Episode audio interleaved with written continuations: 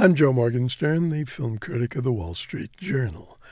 To convey what their characters are feeling, actors use their faces, voices, and bodies. But the new Pixar film Inside Out takes a more direct approach. This astonishing animated feature uses the feelings themselves as comic characters in the tale of an 11 year old girl named Riley. She's in the process of moving with her parents from the sweet security of her childhood home in Minnesota to an unknowable fate in San Francisco, and the move is the start of an emotional upheaval. From one moment to the next, five conflicting emotions joy, sadness, anger, fear, and disgust do what they can to dominate Riley's inner life. As the action played out, my own feelings ranged from sheer delight to wonder tinged with awe at the film's ability to turn an abstract concept, the contending forces of our psyches, into a spectacle that's as funny, stirring, unpredictable, exciting, and riotously beautiful as it is profound. The most persistent emotion is joy, a bright faced, blue haired sprite voiced by Amy Poehler. She's the one we're rooting for to prevail, and there's every reason to think she will, even though sadness tries to play a significant role.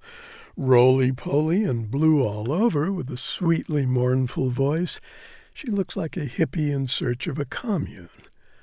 The level of invention is so high and the density of detail is so great that it's impossible to absorb everything in a single viewing. So much is going on at a breakneck pace that it takes a while before you start wondering why Riley has been equipped with only five emotions, and why fear, disgust, and even anger end up playing a trio of second fiddles to joy and sadness. The answer to the first question is clearly the need for narrative simplicity. Writing a strong part for, say, apathy or doubt might be a challenge. The second question answers itself with the fundamental nature of the conflict between joy and sadness, and with the stroke of Pixar genius that resolves it. Joy is not the only goal of a good life, the film shows us. A good life must be a full life which is open to sadness, an emotion that resonates with such other notes in the symphony of Riley's feelings as nostalgia, melancholy, and a sense of loss. Inside Out shows kids and their elders a lot about the human condition without ever turning serious or seeming to teach.